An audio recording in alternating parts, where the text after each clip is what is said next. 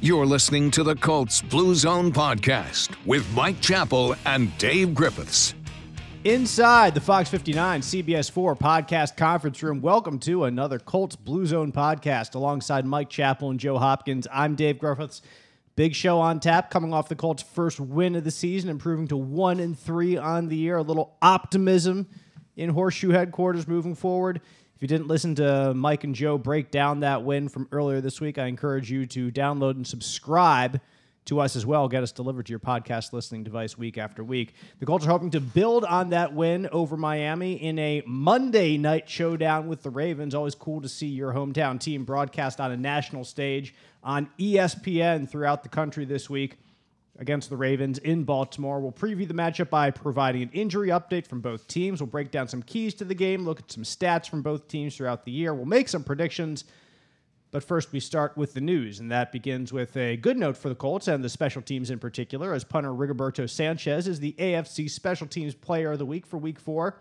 First time in his career, the uh, former undrafted rookie has won the award. Had four punts against the Dolphins, for 200 yards. That's pretty solid. 50 yards a punt. His longest was 57. Had two of them pinned inside the 20 yard line.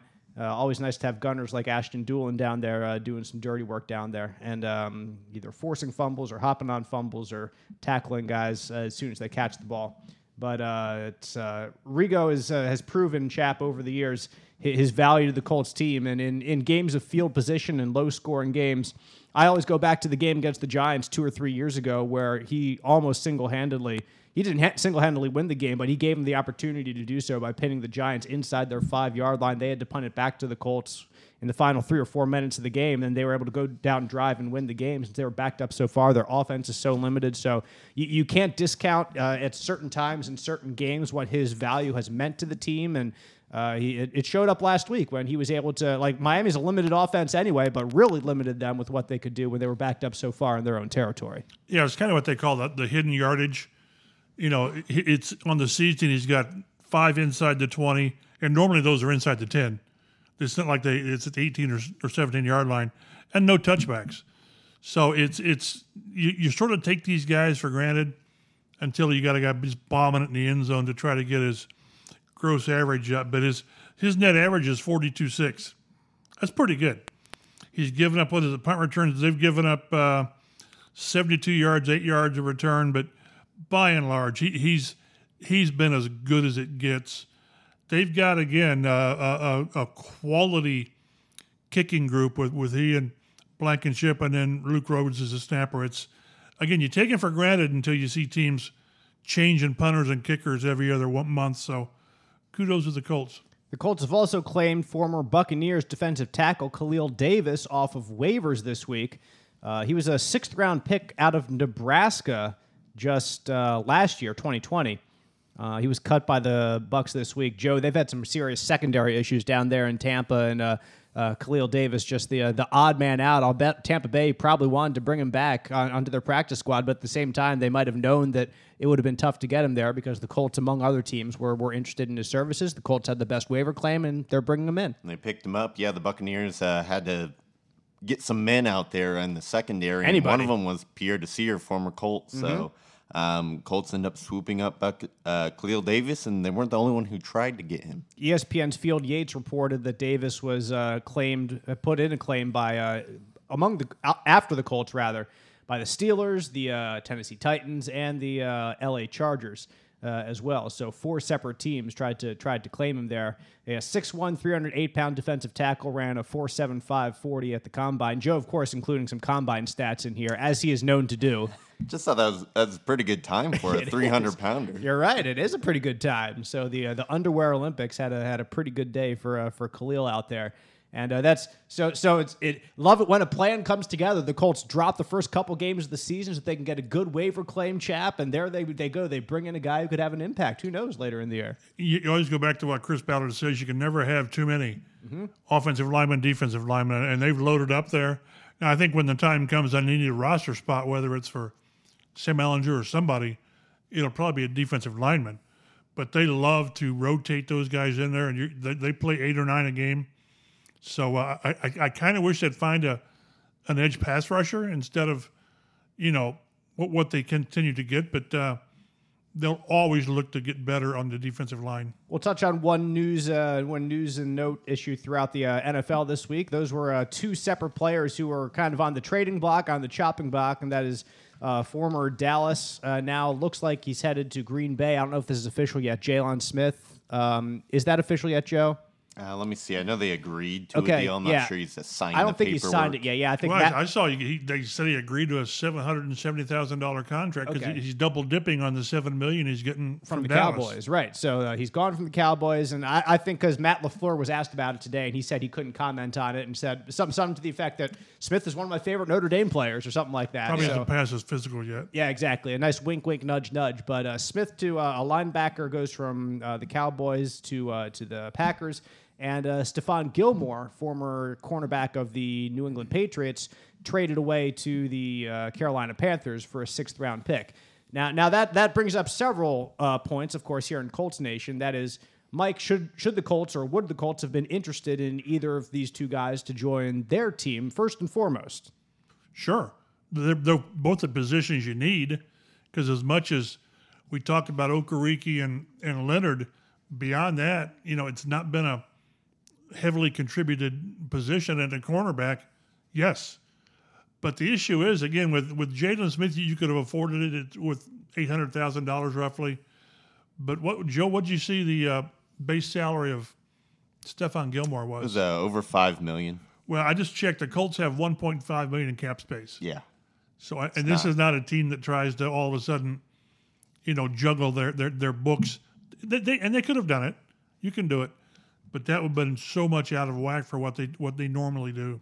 So that, that's throw that out there. That I know Colts fans would love to see some help in the secondary in particular. sixth round pick, no big deal. Exactly, and that also brings up another point. That's the fact that the Colts are trying to shop Marlon Mack right now, and uh, you, you see fools online saying that they, they need to get a second round pick or else the GM should be fired. Well, that, there's a reason why they're called fools online, and uh, there's no way the Colts are getting anything. anything If they would get a six for him, I would drive Marlon wherever the team is. You'd do backflips if they can get a Correct. sixth round pick for Marlon Mack after an All Pro to the level of Stephon Gilmore goes uh, goes with a sixth round pick, and there there are some different variables in that, of course, as well. The salary being one of them, the very limited number of teams that had that type of cap space that could bring him in, and uh, so the Patriots get something in return before having to cut him. Uh, and getting nothing in return, so they'll take a sixth round pick. They'll be happy with that. Maybe the Colts can get a conditional pick, sixth or seventh, who knows, for Marlon Mack. Just looking at it through the lens of what uh, Gilmore was able to bring back. So, uh, still to be determined on that front. Haven't heard anything from the Colts from uh, from Marlon Mack, and uh, hopefully uh, he he finds a, a place where his talents can be can be used uh, throughout the rest of the season. Yeah, and we we talked last week. This is one where it would work out best for both sides if, if it happened. But I don't think the Colts are just going to cut Marlon. I, I don't think that's going to be the case because he does have value to them a- as a player, and you're just not going to. As much as it would benefit Marlon's career to go elsewhere at this point, you, you've got to look after your own interests as well. And I, th- I just don't see them letting him go because about the time you do that again, either Hines or Taylor get dinged up. So he's got value to him. I don't think they they they were they were showcasing Marlon against Miami. I really don't. Uh, now I tell you, we may have talked about this too. I although it was before the game, but given Marlon Mack ten carries, I'm just not crazy about that because that means Nyheim Hines got two. Yep. I just I just don't know how when you have three quality players and Marlon Mack is is number three in the group. As as much as you want to get him his chances, not at the expense of Taylor or Hines. I just don't like that. And Squeaky wheel. well, yeah, but well, I don't know if that. Yeah, we'll see. But he got six of the carries in that last four minute drive, so it kind of skewed it. But I want more of Nyheim Hines today, not less of Nyheim Hines. Maybe Mack could go for a player. I know they the Colts would have some work to do figuring out the salary, but Chicago's in need of a running back with uh, Montgomery out for at least four or five weeks, and they have a quarterback who's familiar with Frank Reich as the backup position continues to be in flux in Indianapolis. So maybe the Colts, instead of a draft pick, can find a player uh, that that team doesn't find as useful as the Colts might find. Purely hypothetically, Joe, what would the salary of such a player be over there in Chicago? Uh, Was when around seven million or I something think so, like yeah. that. And again, yeah. if Marlon Mack is a two million dollar dollar did I mention salary, they're 1.5 under the cap? yes, I exactly. prefaced Were- were you- my were you- statement. Were you not paying attention? I prefaced my statement with the Colts would have something to figure out. Yes. But as you said, Mike, it can be done. That would take some bending over backwards to have happen, and we've not named names. Uh, but I wrote about this uh, yesterday. They're going to have decisions to make a quarterback. The Colts are, and not Carson Wentz, but as the backup, because to uh, to elevate Brett Hundley to, to, to the backup guy this week, he's got to be active. You've already used the two elevations, which you're limited to. So if you bring him up, that's three quarterbacks active. And then you've got Sam Ehlinger who's practicing, and I think they have to make a decision next week or the week after. I think it's the week after because Okay. this is just one week. But so, so you can buy yourself time, but at some point you're going to have four quarterbacks who are healthy and ready to play. And you can't waste four roster spots on quarterbacks. it- can't it's hard. it. It's hard too with three. Yeah. it stretches you with three. And I tell you, the only thing with, with it, it, going by what they've done and what they've said, they believe Brett Hundley is their backup. You can buy it or whatever else, roll your eyes. If that's the case, then that means you're going to activate Hundley this week so he can be your backup. So you're carrying three quarterbacks, and then when when Ehlinger's eligible in a week or two, what do you do with Eason? Do do you do you risk if that's the right word? I know people roll their eyes at that. Do you risk waiving him to bring him back on the practice squad? Will somebody take a flyer on a Jacob Eason? Probably. So that, that that's going to show us volumes on what this team really, really believes in Jacob Eason. If you expose him to waivers, then you really don't value him very much. You just don't because you know there's a chance you're going to lose him. But they've talked at the end of training camp.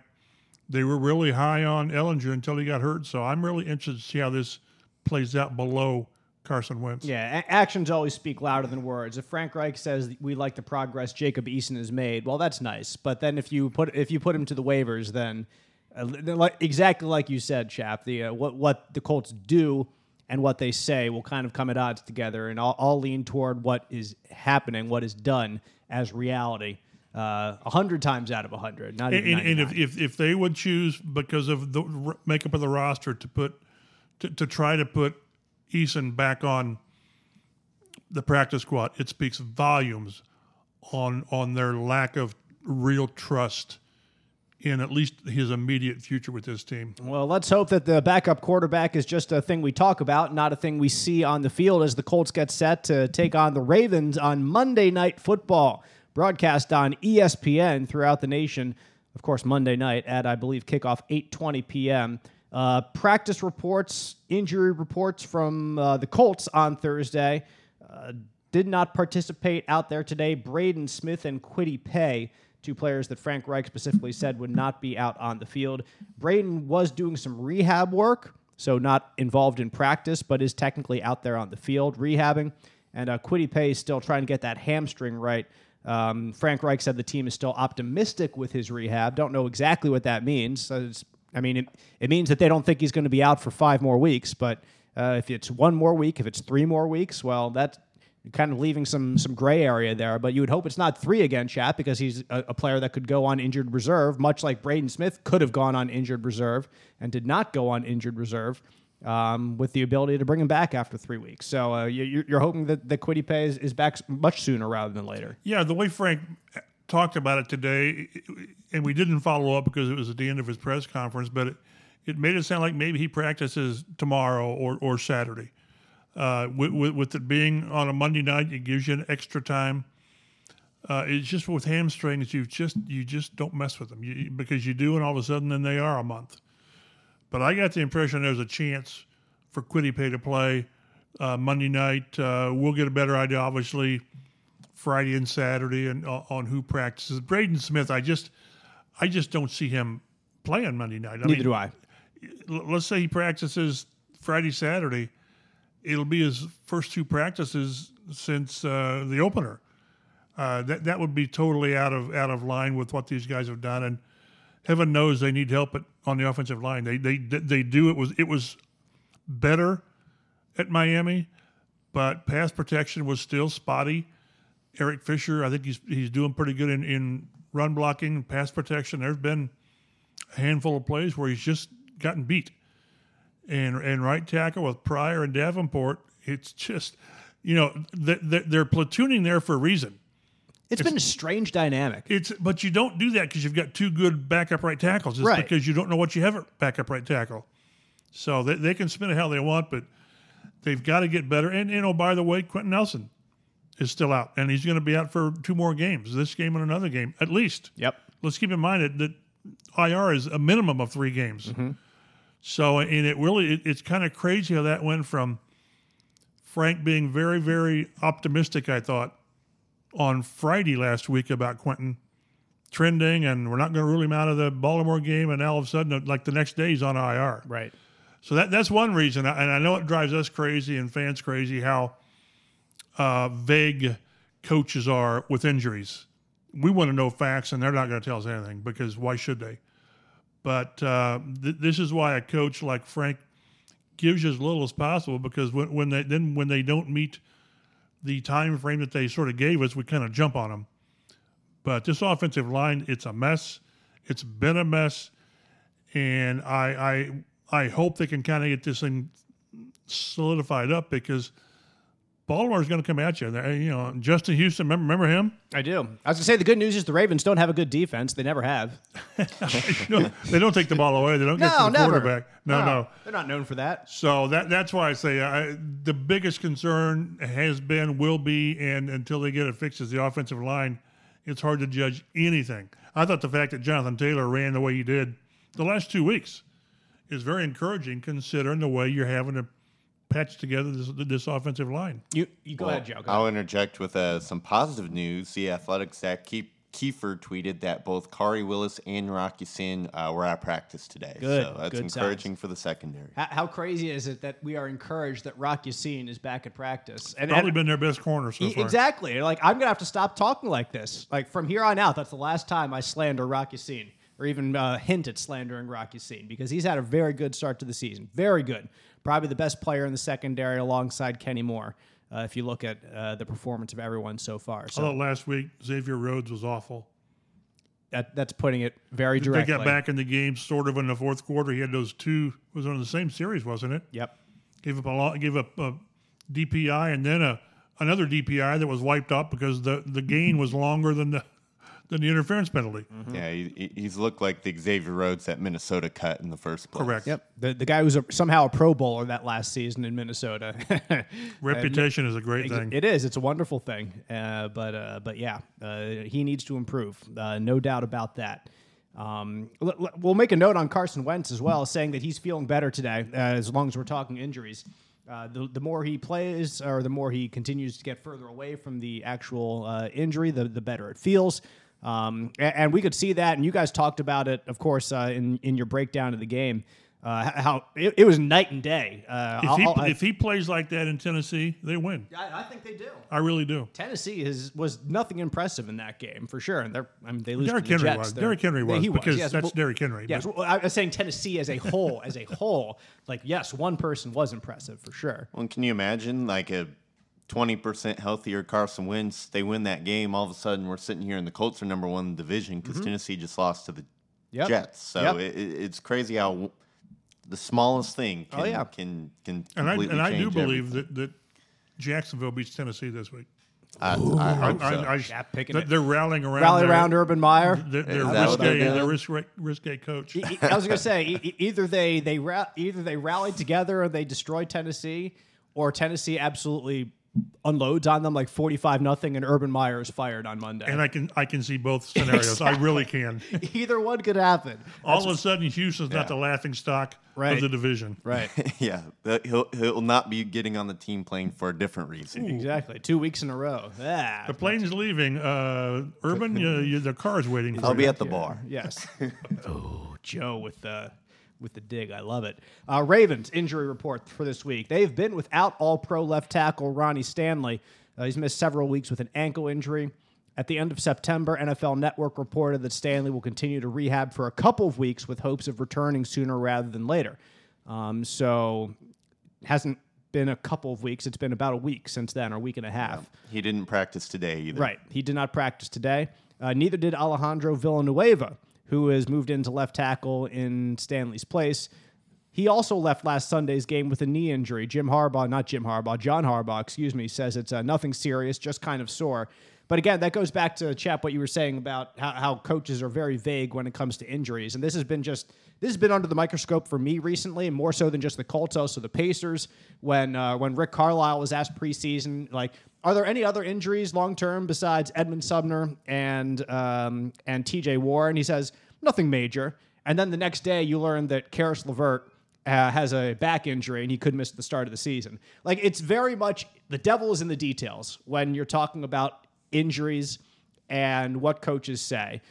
If Coach Harbaugh says it's nothing serious, it's just kind of sore. Well, what do you mean by nothing serious? Yeah, okay, it's We not don't think he'll cancer. be Like out- it- he won't be out six weeks. yeah, it's, it's not like Rigoberto Sanchez has cancer and he Right. needs to have like surgery on it. Like your, your level of what's serious, Rick Carlisle's level, oh, nothing major. Well, to me, like nothing major is nobody's going to miss any time, but that's not what that's not what he means. So y- you just have to you have to ask specific questions, and you know this over your time as a veteran reporter here. And I, I'm like the more I get into it, the more I learn about it um, about uh, exactly how specific your questions need to be when it comes to injuries. And that doesn't mean the coaches are going to tell you more specifics, but just asking the right questions in a pointed manner certainly matters.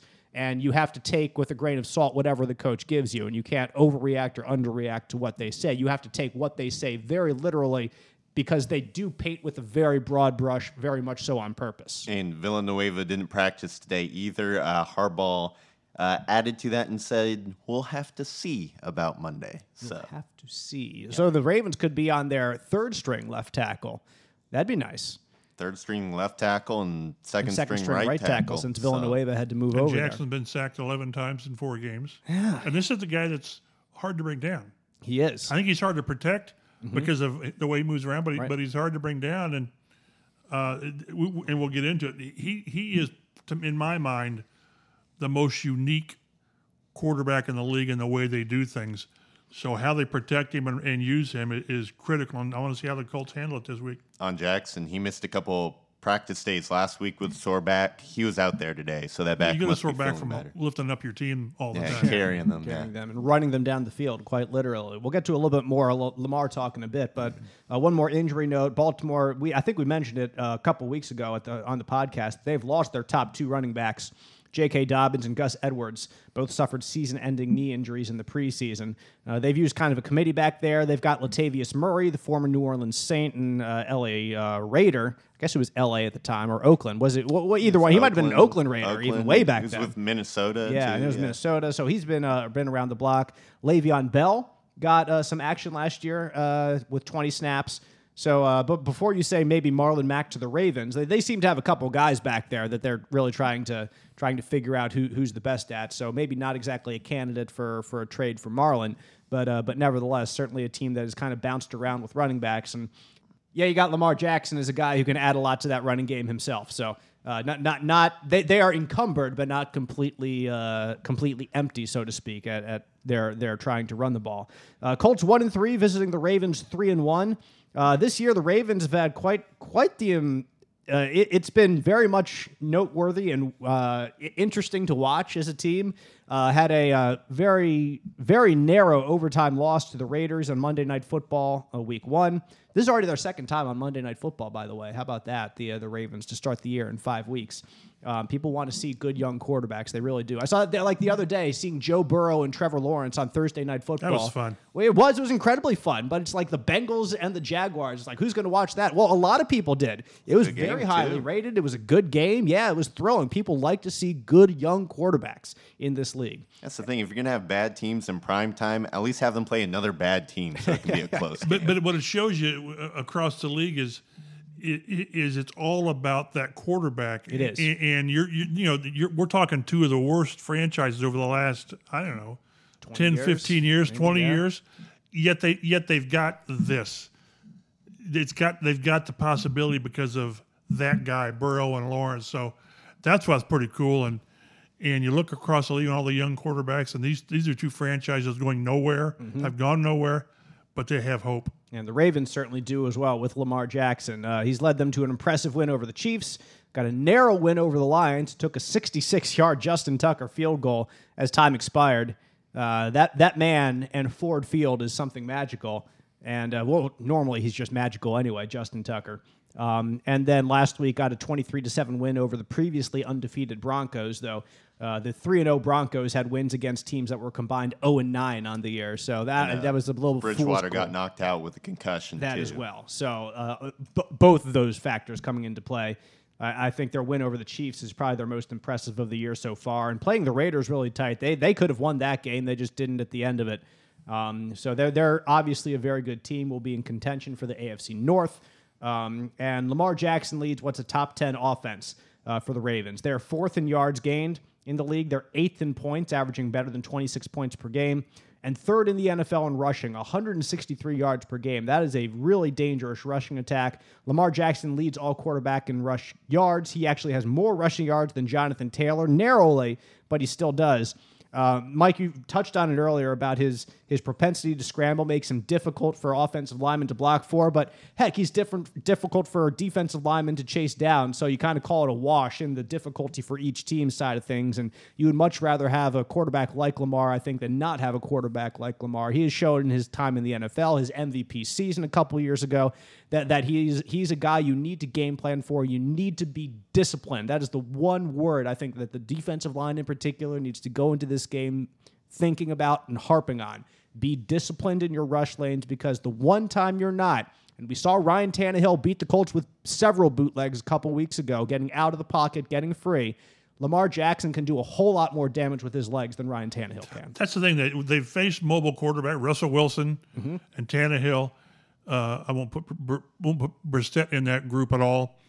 But but this is so unique because because they build their running game around him with the option game and the RPOs and he, he's in the middle of it and, and you know like I said if you need the perspective like you mentioned he's outrushed Jonathan Taylor you know so it, it's not like well if, if you lose track of him on in the passing game he'll scramble no th- th- they'll run him Yeah. Th- th- they'll- Purposely.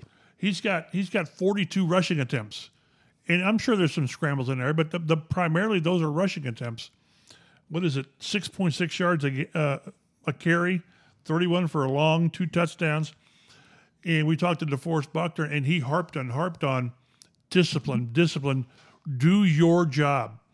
And the hardest thing I think for a player i- i- is to do your job and trust that the guy next to you is going to do his job. Because sometimes you think, well, if, maybe if I help this guy out, it'll make us better. And then it doesn't because then you've left a gap where you were supposed to be. So I went back and looked. And if you remember the game last year here with against Baltimore, the first half might have been the best half of defense these guys have played. They held Baltimore, I've got the stat sheet here, to like 55 total yards. It was the fewest yards and a half in Lamar Jackson start. Yep. And they had uh, 10 carries for 18 yards rushing in the first half. And then it got away from them because then the, Baltimore came out and they really they really amped up their pass game, which opened up the run game. So you think you got this is one of those where you play sound for 45 out of 60 plays, and those 15 you don't, it just kills you. Yeah, you. Um, the the funny thing to me is the Colts as a team and as a defense for the past five years they need to build their defense through the draft and through free agency to stop Deshaun Watson. You know, because Right. he's in your division, you're going to play him twice a year. He's very similar to Lamar Jackson. The irony, of course, being that Deshaun Watson might not be in your division for too much longer. So the Colts as a defense should be very well tuned to facing mobile quarterbacks because that is something Chris Ballard has known he has had to do, and he's been the the really prime rival. You think Darius. Leonard. yeah. That's, that- that's the kind of quarterback you want to chase the quarterback. Exactly. Darius and uh, Okereke. I'm still not used to saying Bobby Okereke. 58. Probably say, yeah, o- Okereke. We'll, we'll go the NASCAR route, the 58 car. Exactly. Whoever's running the 58 car, I love it. Um, but but that's probably a reason as to why the Colts were a team that was able to hold Lamar Jackson down a year ago. Of course, that led to the second half when uh, they were able to break out a little bit and uh, had the uh, the pass, uh, the interception that I'm only one of two people in the country who think it was an interception, me and the replay review uh, assistant. So we're, we're okay being the only two right people in the country. That's fine. We're, we're able to, to stand on our island. You're both shaking your head at me, and that's fine. I can live with that. I'm allowed to be uh, on an island and be right. That's cool. No worries. But um, but but yeah, this this Colts defense has proven that it can slow down Lamar Jackson. You just have to do it over 60 minutes, and that's a really tough thing to do.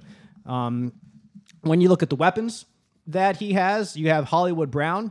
Uh, he's had a really great start to the year, Joe. He's had some good stats. He's had some good uh, good long gains. He's averaging 17 yards per catch. When you have a guy like Lamar who can shake off defenders and move around in the backfield, you expect to have a guy like this. The Colts had T.Y. Hilton with Andrew Luck forever. Hollywood Brown's kind of a very similar mold receiver as as what I've seen him. A guy that can certainly beat you deep and uh, beat you badly if given enough time to do so. Really is, and he had his moments in years past, but he's really seeming to put it together this year in year three. Um, 326 yards, three touchdowns. He's averaging 17 yards per catch, which uh, is near the top of the league there. So uh, Hollywood Brown's definitely someone they're going to have to keep an eye on and prevent from getting behind them in the secondary. Then on the other side of the ball, the defense. Baltimore's always always has a good defense. This year they're statistically not not out of this world. They're kind of middle of the pack. 11th in points, 18th in yards, 10th in sacks, 14th in takeaways with four. They're averaging one takeaway per game but it's certainly solid as always. You mentioned Justin Houston earlier, Mike, and uh, Houston came out. Uh, he he he said this week, the former Colt, it's just another game. But as uh, as our media colleague George Bremer of the uh, the Herald Bulletin in Anderson uh, pointed out on Twitter, Houston said the exact same thing when the Colts played Kansas City. And he smoked them. And then what exactly happened in Kansas City? He went out and dominated. And you could see him pregame uh, leading the team in the huddle uh, there in Kansas City, how charged up he was, how amped up he was. And and you fear if you're a Colts fan if he plays. I, I don't think he practiced today. I don't know exactly why he was on the on the not uh, on the field. Beat writer said it might have just been a veteran rest. Could have been, yeah, very much could have been. Houston always had rest days here for sure. Um, so yeah, it, it, scares you. At least it scares me, uh, chap, to see uh, Houston on the other side of the field, given his history with the team. Not that I don't think he's bitter, but at the same time, they decided to look look elsewhere with younger guys, give them options when Houston still felt like and seems like he has more left in the tank. Yeah, I never really thought he would come back here. I'd like right. to have seen him back here. Yeah, I, I would. I always would, would prefer to prefer to bank on guys who've done it as opposed to what the Colts have done. Is they're banking on guys who you hope will do it.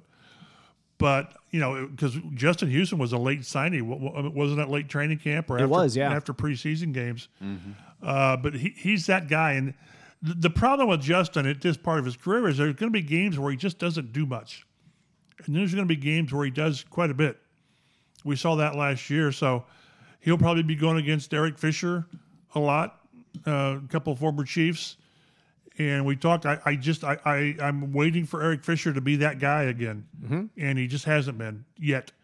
And, and this is about the time I think we all thought he would, he would get back in the starting lineup Mm-hmm. You know, at the, at the, the, the first right, of October, October. Yeah. So he, he needs to shore up because again, you're going to have Chris Reed again at left guard, and I thought he played pretty well in in, in Q spot. And then right tackle is just a mess. So uh, I, I, hope this isn't a game where all of a sudden the Ravens look like, you know, the 2000 Ravens, where they really got after people. But uh, the edge of the the edge of the protection is really going to be under siege this week. And yeah, and they're you know they got ten sacks on the year. They've kind of really spread it out. There's no one guy leading them, but um, Oweh zero sacks for Penn State this year. Their yeah. first round pick. He's already got two now for the Ravens. Jason so, Owie, as I dubbed him, he's at two sacks already. Two sacks already. So uh, those those traits seem to have carried over pretty well. Hey, hey, you go on a team like Baltimore, a team that can coach you up. That's that's a perfect spot for him to be honest. So so good for him. And uh, if if I get to eat my words, then I get to eat my words. That's fine. Uh, good congratulations to Jayson Oweh. He has earned the right for me to pronounce his last name correctly after two sacks early on this season. Let's get to the keys to the game as the Colts face the Ravens Monday Night Football. ESPN audience across the country. Number one says Joe Hopkins. Defense got to limit the big plays. It's something we just kind of touched on talking about Hollywood Brown, but make them make them march down the field and don't let Brown beat you. Don't uh, don't give up those chunks and uh, and see what see if they can be disciplined enough because they don't have the best running game. Even if Lamar Jackson can beat you with his legs, it's hard to grind out a run game with the offense that they have because they just don't have the running backs, the consistent guys back there to do it. They can hit you for some chunks, but to ask them to do it over an entire drive for multiple times a game might be a lot to ask of them. That's what you want. The, if you're the Colts, you want to force them to do. Well, and also the passing game. I mean, Lamar's not a dink and dunker. He's not going to, you know, death by a thousand paper cuts you like some uh, other quarterbacks will in the league. Um, they did a really good job of this last year. The uh, longest pass um, against for the Ravens last year was just 21 yards, and the longest run was just nine yards. Um, currently, Baltimore leads the league in 20 plus yard plays with 26, and their seven 20 plus yard runs are almost double the next closest team. Wow. I think Dallas has four. So Baltimore is doing a really good job of getting those big splash plays right now, and the Colts need to limit that and make them methodically drive down the field. Chap, that's something. That, I mean, the Colts' offensive staff was saying. Frank Reich was saying we need more chunk plays. The Ravens have them have them in in bunches this year. Well, they're averaging fourteen point four per catch, and you, know Hollywood Brown, yes, 17-2, but Andrews is 14-1 as a tight end. That's crazy. Watkins is 16-1. You know, Proche is 17-2. They've got four guys averaging 14 plus. Mm-hmm.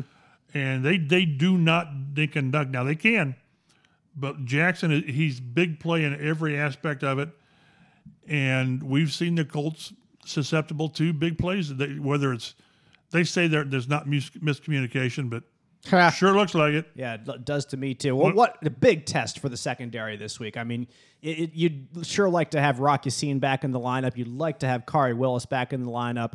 Um, I thought uh, Sendejo performed pretty well. I, I mean, I didn't see him running backwards at somebody going downfield last week, and Julian Blackmon stepped up too. Um, Kenny Moore's had a good week recently, but like you, you look at all of them, like Xavier Rhodes needs to be better. The back end needs to be better than what we've seen earlier this year if they want to limit what Baltimore is one of their strengths. And, and that's where again the pass rush comes into it. we talked yeah, to good point. Uh, Buck again today, and he said, "Boy, you know, we, we need to get that kind of performance out of Turay, the two sacks, because you know the the less time you give the quarterback, obviously, I mean this is this is not football 101 rocket here. science. It's, it's limit the time so that these guys aren't trying to cover these guys for four or five seconds." And uh, and Jackson is going to buy time because that's who he is. Mm-hmm. And the problem is some quarterbacks buy time to run, and he buys time to do both. Because just, just when you break down and you think you've either got him or whatever, he, he, he breaks out and hurts you. But this is this is sort of a bad matchup because the Colts have not been sound on the back end, and they've let some. I think the run game's getting better, uh, uh, the run defense, but they still give up those one or two during a game that just cripple you. And if that happens on Monday night, it'll be, it'll be a long game. I also remember the play, Joe, the other year against the Ravens where Al-Quadin Muhammad chased down uh, Lamar Jackson. I don't know if that comes to your mind. It comes to mind when I think of the, these two teams seeing each other. So, I mean, Kemoko, like Chap mentioned, Kemoko Turay last week was great. Your boy, Kemoko, um, to see two sacks. But, I mean, this is going to have to be, of course, a, a, collective effort from the defensive line. And uh, Muhammad's guy we don't talk about too often. He's not really the flashy tackle but you in the makes, backfield. He, he does. He does make a couple plays per game, and that one against Lamar Jackson is one, like I said, that sticks out. He has the athletic ability to do that, and so he's a guy that you love to have. I think on the defensive line, certainly in your rotation, he's been pretty solid as a starter this year. And Kwity Paye's health could be a big factor because he's probably their most athletic edge rusher with his speed, his uh, change of direction. Size, he's got yeah. the size as well, but the change of direction ability. Um, you know, not that any defensive end is going to be able to run with Lamar Jackson, but he's he's the most athletic of their edge rushers. And then I wonder how much they will try to spy Jackson with, with Darius Leonard. I tried to watch the game last year. It's just hard to tell how much they they, they use him as a spy. But I know on or on on Jackson's 13 rushes, scrambles, whatever you want to call them, Leonard was a tackler like on six of them. Uh, and is Leonard healthy enough to be that guy? I, I, I don't know. That's a good question. And whoever your spy is, he better get the job done yep. because you've got the DBs and, and other linebackers occupied elsewhere. And if that spy guy lets lets him get out, there's a lot of room between him and the next defender. It's it's if you're the coaching staff, like do you do you try to maybe have Okereke spy and have Darius go elsewhere because Darius is hurt? Like I don't know if you can really get into that that game, chap. Because if, if you're healthy enough to be out there, you're healthy That's enough what- to do your job. Right? Yeah, that, that, that that's what Darius will tell you too. Like it, there, there's I don't think Darius would allow that to happen. He say, he'd say, "I'm taking Lamar Jackson." Right? Yeah, I, I, I and and I agree. I don't think that's something that that the coaching staff or Darius would go with. Like if he's out there, he's the spy in in those situations. So, um, th- so it's just there, there's no mercy, man. There there's no. There's no feeling sorry for you if you're not at 100%. And Darius has not looked 100% this year. He looked better. He looked think, better at Miami. In Miami, for sure. Um, hopefully, like Carson Wentz, he continues to take steps forward, and uh, and certainly needs him to be closer to 100% here against Lamar. And there was that play last week where Darius nearly had the interception, and you just wonder if if the ankle was 100%, does he get there just a split second faster? It's it's plays like that that can totally turn the game around where that last 10% on your ankle makes a difference. On the other side of the ball, the Colts need to keep that run game going. Jonathan Taylor did pretty darn well down in Miami. Over the last two weeks in particular, he's averaged six yards per carry. Really had a good game against Tennessee, too. Um, just wasn't given the ball in the second half as the Titans really flooded the box uh, pre snap and forced Carson Wentz to check out into. Um, and, and we discussed that last week. Uh, the the whole uh, not not running the ball uh, as much as fans would have liked them. Well, and see. 16 carries is not enough for Jonathan Taylor. no, and, it's- and you're it's right. not. You're right. I'm, I'm not saying 30 like a Derrick Henry, but 22, 23. And then Uh-huh. thi- this is the game, too, where I think, yes, you've got to run the ball. You've got to keep, you, you do have to limit touches for, for the Ravens, but you need to get Nyheim Hines. This is kind of a game where Hines could really be, oh, he should be fresh. Mm-hmm. He had four touches, five if you want to, five, Got four and a half if you want to count the muff punt. But but I think this is one where you get him on the edge, and he can do so many things out of the backfield. So I, this is a game where I think Hines and Taylor can be a really good tandem back there. Great Yeah. stat here from you, Joe, that the Colts have never lost when Taylor rushes for 100 yards. Yeah, and they the Colts have yet to give Taylor 20 carries in a game this year. I think the most is 17 against Seattle. So they haven't really fed him uh, as their the feature back that he can be. That's an interesting stat. I think if you told me that before the season, that four weeks in, Jonathan Taylor wouldn't have 20 carries in a game, Mike, I, I would have certainly been surprised at that stat. Yeah, and Derrick Henry's on pace for 480.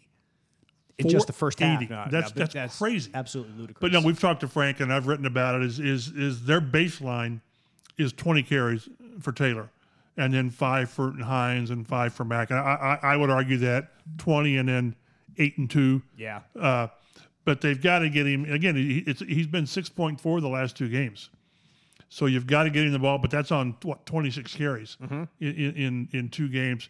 He needs more. Uh, and I went back and looked. Th- this was the game last year where he sort of began to disappear. Remember, he had the big fumble on the sidelines that they returned for a touchdown that gave him their only life in the first half. Yep. And then he sort of had to fight his way back. But I think he's proven that that g- g- given the ball enough, and this line it is pass or it, it is run blocking well enough. I think he can do uh, uh, do wonders at keeping you in a game and, and making again.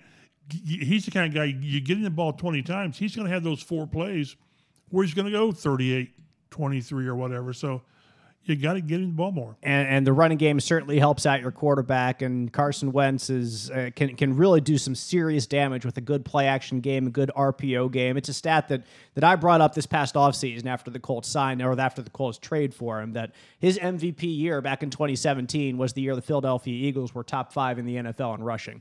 Like they had a great rushing attack that year. They had Jay Ajayi, they had Legarrette Blunt. Uh, they had uh, Corey Clemens, like a, a good Without a thousand yard rusher. Exactly. No thousand yard rusher among that group, but they really spread it out between those guys. And Carson could do a little bit more damage with his legs then than I think he can do or wants to do now, or certainly than the Colts want him to do right now. But but he like it's a special talent. I, I like it, it. A running game helps any quarterback, but but Carson I think takes it to another level and what he can do with a good running game, just because of uh, his ability to to bootleg to to um, to to be able to move well. Like not every quarterback moves well, and I think that's that's really important in the play action game. You can get set after after your fake. You can turn around. You can see the field quickly and, and, immediately, and kind of be be ready to throw the ball and not kind of have a hitch in your giddy up. You know, as you're trying to get set to throw. And Carson doesn't have when he's healthy. Carson doesn't have that. I'll throw that in as as a uh, as a qualifier, but um, but he can do he can do really well when he's asked to do limited work. Um, and having having the running game be the uh, the engine that drives the bus and ask him to to hit a couple down the field. And and we saw again. I'm sure you guys talked about. You did talk about this on Monday. Him, him throwing the ball down the field. You get those passes, the deep ball to Pascal, the one to uh, Parris that probably should have been caught. It was certainly a tough play, but it was one that should have been caught. But you got to you got to make the exactly. Yeah, yeah. Where has Parris been this man, year? I mean, I, man, I know, I know, Parris. It's been disappointing. Guy. Like I, I, I wanted to see more from him, and I hope to see more from him. We haven't seen a lot of him. And, and, like part of me feels bad for him because of his injury history. It's just been a lot of unfortunate work. And the fact that other guys that were taken in that draft class, like DK Metcalf, like Terry McLaurin, have done so, so well, who were taken after him, like it just puts him further under the microscope and kind of puts more pressure on him. So it's something that he just has to step up to and he has to he has to embrace, he has to live with it. He's not getting the opportunities right now. He's just not. Um, he has to take advantage of every opportunity that comes his way if he really wants to um, kind of shed that stigma of being a little bit of a bust right now. I'm, I'm not going to say that he is yet. That that would I think be premature. But but yeah, I've been a little puzzled by by his usage, and nevertheless, he does need to take advantage, better advantage of the opportunities that come his way. Yeah, I was looking at this, and it, it's worth a story. I, I think after a month, it's it's tough to you, you shouldn't make you know global reactions. But right now, Pittman and Pascal, 59 targets, 38 catches. The rest of the receivers, 16 and 9. 16 targets for the other receivers not named Pascal and, and Pittman. I, I, don't know whether that's just a, a, function of the running backs being more involved, which they are, the offensive line being dinged up to, to make shorter passes, and, the, and for the. But but right now you've got two receivers doing all the work, and in three games, Parris Campbell's had 10 targets and five catches. I, I, he, he, basically he, got that in week one last year. Yes, he, he's either not getting open, which I, it, it's hard to break down film enough for that, or they're simply not directing the ball enough to him. He's had a couple. I thought the, that was a drop. He had the one uh, the previous week at Tennessee where it was a low ball that they ruled an incompletion. But you, when you're getting so few opportunities, you just gotta you gotta make all of them. And but, but a lot of it is on the coaching staff. They've got to get him more involved. Yeah, I'm kind of surprised. I I don't even think I've seen them throw a screen pass to Parris Campbell or anything like that. And so. I expected that against the Titans when Carson Wentz was on uh, one quarter of an ankle. Yeah, it's, combined. It's confusing. I don't know if this is the coaching staff trying to protect him. If he's still not quite right, I don't know what the deal is. But if you're out there, you, you go back to the same thing. If, yep. if, that's the case, then he shouldn't be out there. And I don't. I don't think that's the case. Now, if I'm Parris, I would be very hesitant on those jet sweeps because my knee would say, "No, no, we're not doing that again." Like, hey, oh, hmm. But but th- this is you, you can't spend all off season and training camp telling us how well he's looked, and this is you know we really have big hopes, and then you get in the ball ten times, ten targets in three games. Yeah, that's yeah, not enough from from my perspective. But last uh, key to the game, uh, courtesy of uh, our Joe Hopkins. Follow him at Roto Street Joe. You can follow Mike Chappell at mchappell51. Follow me at Dave G underscore sports on Twitter. And follow us as a whole at Colts Blue Zone. Get updated with Colts news and notes throughout the week. Final key to the game Colts Ravens finish drives in the end zone. Heading into last week, the Colts had scored touchdowns on just four of their 11 red zone possessions. Much better last week, two of three, uh, not counting the kneel down uh, at the end. Yeah, they got yeah. into position, but weren't right. trying to score, obviously. Right. Uh, so that's yeah, it's an important qualifier again. They're still thirtieth in the league, I believe. It's still zone. not good, and, and I, I, think that. I mean, in the league, that still might go down as two for four. You know, since they made it in the red zone. Yeah, but yeah. So it's fifty percent is not a good one. Doesn't doesn't exactly uh, improve. It doesn't. If fifty percent improves your touchdown percentage in the red zone, and it did. It did exactly. that's not great. That's not a great thing to thing to have, but. Um, the Colts did settle for two field goals after turnovers, drives that started started in Miami's red zone on the eight. Well, one in the red zone on the 18, the other one on the 30. Those are those are gut punches, uh, chap. When you get get the ball in, in enemy territory, it's, it's a, it's a lift for the defense. Yeah, totally. It really is. Yeah. Um, and the Colts defense does have eight takeaways. That's good enough for fourth in the league. So they're they're getting the ball a reasonable amount. Maybe not on pace for the forty that they want, um, but uh, And, and and this is the league's number eight defense right now. yeah. How about Colts. that? How about that? It's How amazing, about amazing that? by holding Miami to whatever it was. Some That certainly helps. right. Puts you in a much better light. How did the how did Miami ever take the Raiders into overtime? I I, I can't get over that. I have no idea. That was Baltimore. Miami took the Raiders into Early. overtime. They did? Yeah, week, Oh. the week right before uh, they played the Colts, week three. Oh, I must have missed that. That, one. that was Brissett's safety. Uh, Remember the safety game where he threw a completion for a safety? Right. Yeah. Yeah. So That, I- that takes talent. It- throw a completion when, for a safety. When, when it's the only time ever in the history of the NFL that the completed pass, failing a, a penalty, a completed pass for a safety. I mean, there have been a lot of games played Mm-hmm. and a lot of plays. So yeah, it's pretty, There's been a lot of games played since Mike Chappell. I Yeah, love do it. you guys think this week uh, Wentz finally hits Michael Pittman Jr. in the end zone?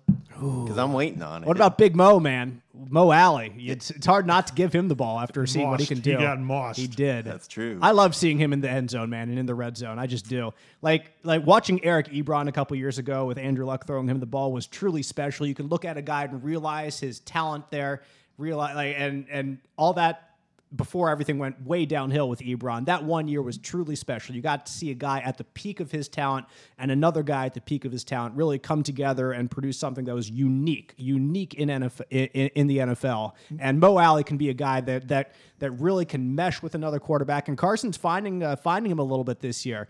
Um, and he's he's proving his worth. He's proving his um, his rapport with Carson Wentz a little bit. Uh, we'll, we'll have to see if that increases because I know Jack Doyle's been injured a little bit. They're not using him quite as much as they have he makes past. one of the big plays Yeah. in that game. Yeah. Uh, a third and whatever it was, and they go to Jack. Yep, that's true. throw it up. That was like somebody described it as a 500 ball. You know, the old game 500 where you throw up the. Yeah, that's what it was like. And Jack, hey, Jack went up, caught it, and I think he was interfered with on that play too. It didn't matter.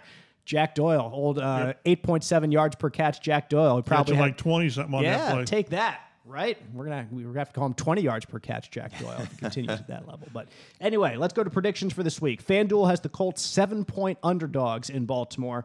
Over under for the game set at 45 and a half. So you're looking at like a 26 to 19, something around there. Score ish uh, is what uh, FanDuel is predicting.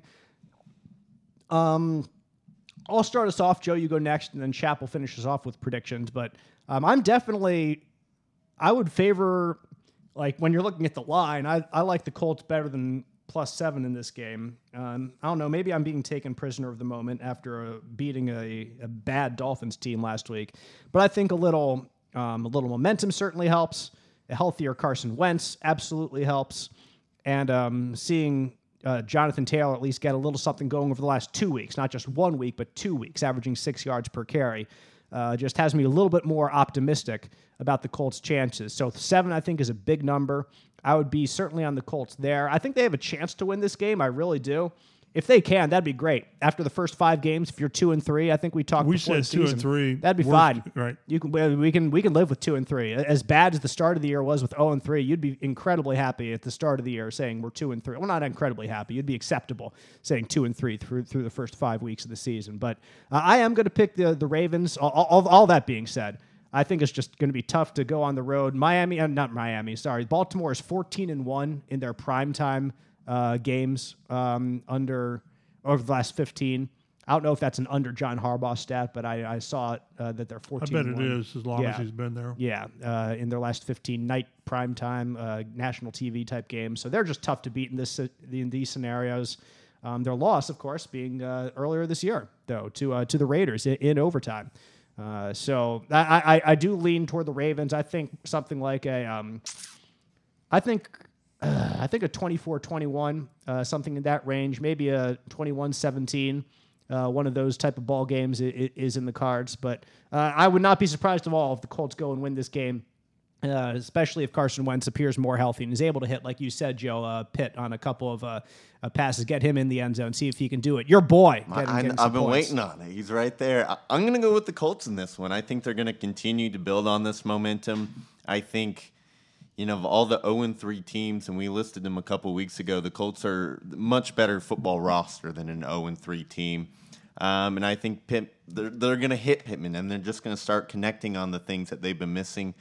Uh, and I think they're going to get a couple turnovers in this game, too, um, and win the turnover battle, which is really going to give them, them those extra opportunities that they're going to need in this one. So I'm going to go Colts 27 to 24. I'm not angry at that. I like it.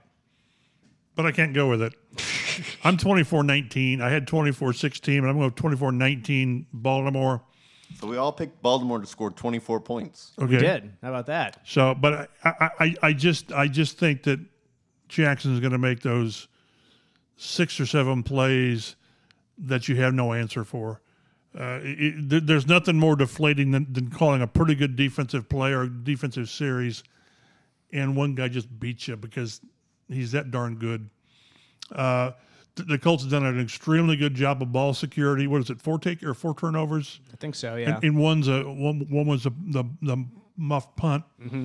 So I, I I'm not saying they're on borrowed time there, but I just think that Baltimore has a few more playmakers at key positions, primarily quarterback, that they're going to make enough plays. And I, I want to see Justin Tucker kick three or four times. I, I it, it's fun to watch kickers kick like that. Just see it come off his foot. Because back in the day when Vinatieri was in his prime, I mean prime. Remember, and I tell you what, they need to they need to show that fifteen to six Colts game playoff over Baltimore when it was all Vinatieri and mm-hmm. run and defense.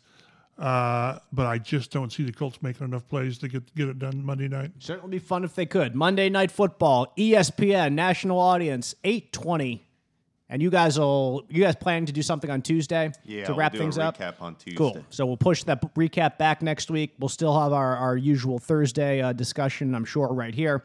And uh, we'll get you a couple more uh, Colts Blue Zone podcasts uh, to come, of course, as we look forward into the future. But I'm getting way ahead of myself right now.